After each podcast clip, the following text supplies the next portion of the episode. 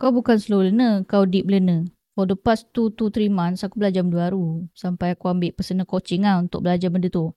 Kalau kau tahu ilmu brain color kan, aku ni sebenarnya jenis purple tau. Kalau bagi arahan surface je, aku tak boleh digest. Aku perlukan arahan lengkap dan detail. Only then, aku mampu laksanakan task aku. Else, biasanya tak meet lah expectation boss ataupun leader aku.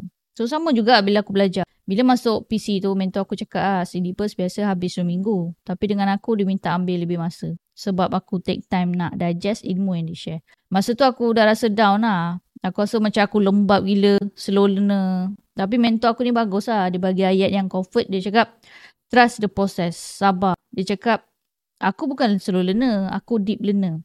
Jenis belajar nak fahamkan betul-betul baru boleh proses. Sebab dia cakap aku ni macam dia dulu. Sejak tu aku mula tukar ayat slow learner kepada deep learner bila dengan dia. Word kan shape reality. Word yang akan shift mindset kau. Bila aku mula konsum dan tukar ayat tu kepada deep learner, aku rasa harga diri aku lebih tinggi. Aku lebih respect diri aku. Memang jenis detail kalau nak faham sesuatu. Only then, it will start to digest. Tak salah pun kau jadi seseorang yang ambil masa nak faham. Sebab setiap orang ada pace masing-masing. Nak laju-laju nak pergi mana kan? Dan aku start lebih rasa yakin diri from that moment setiap kali aku study syllabus dia aku jadi lebih kepada seorang pemikir lah. Sebelum ni ada je jadi pemikir tapi macam yelah dia cakap aku deep learner so aku rasa macam jadi pemikir tu lebih sikit lah. Ilmu kan tersurat, hikmah kan tersirat. So kadang bila aku study tu dia macam puzzle. Sedikit demi sedikit aku dapat kefahaman.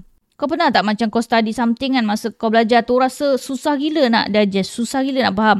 Tapi time study kau ada aha moment yang macam oh macam ni ke? Oh maksudnya yang ni. Out of sudden lah. Macam hijab kau terbuka lah untuk faham, konsum, digest benda tu.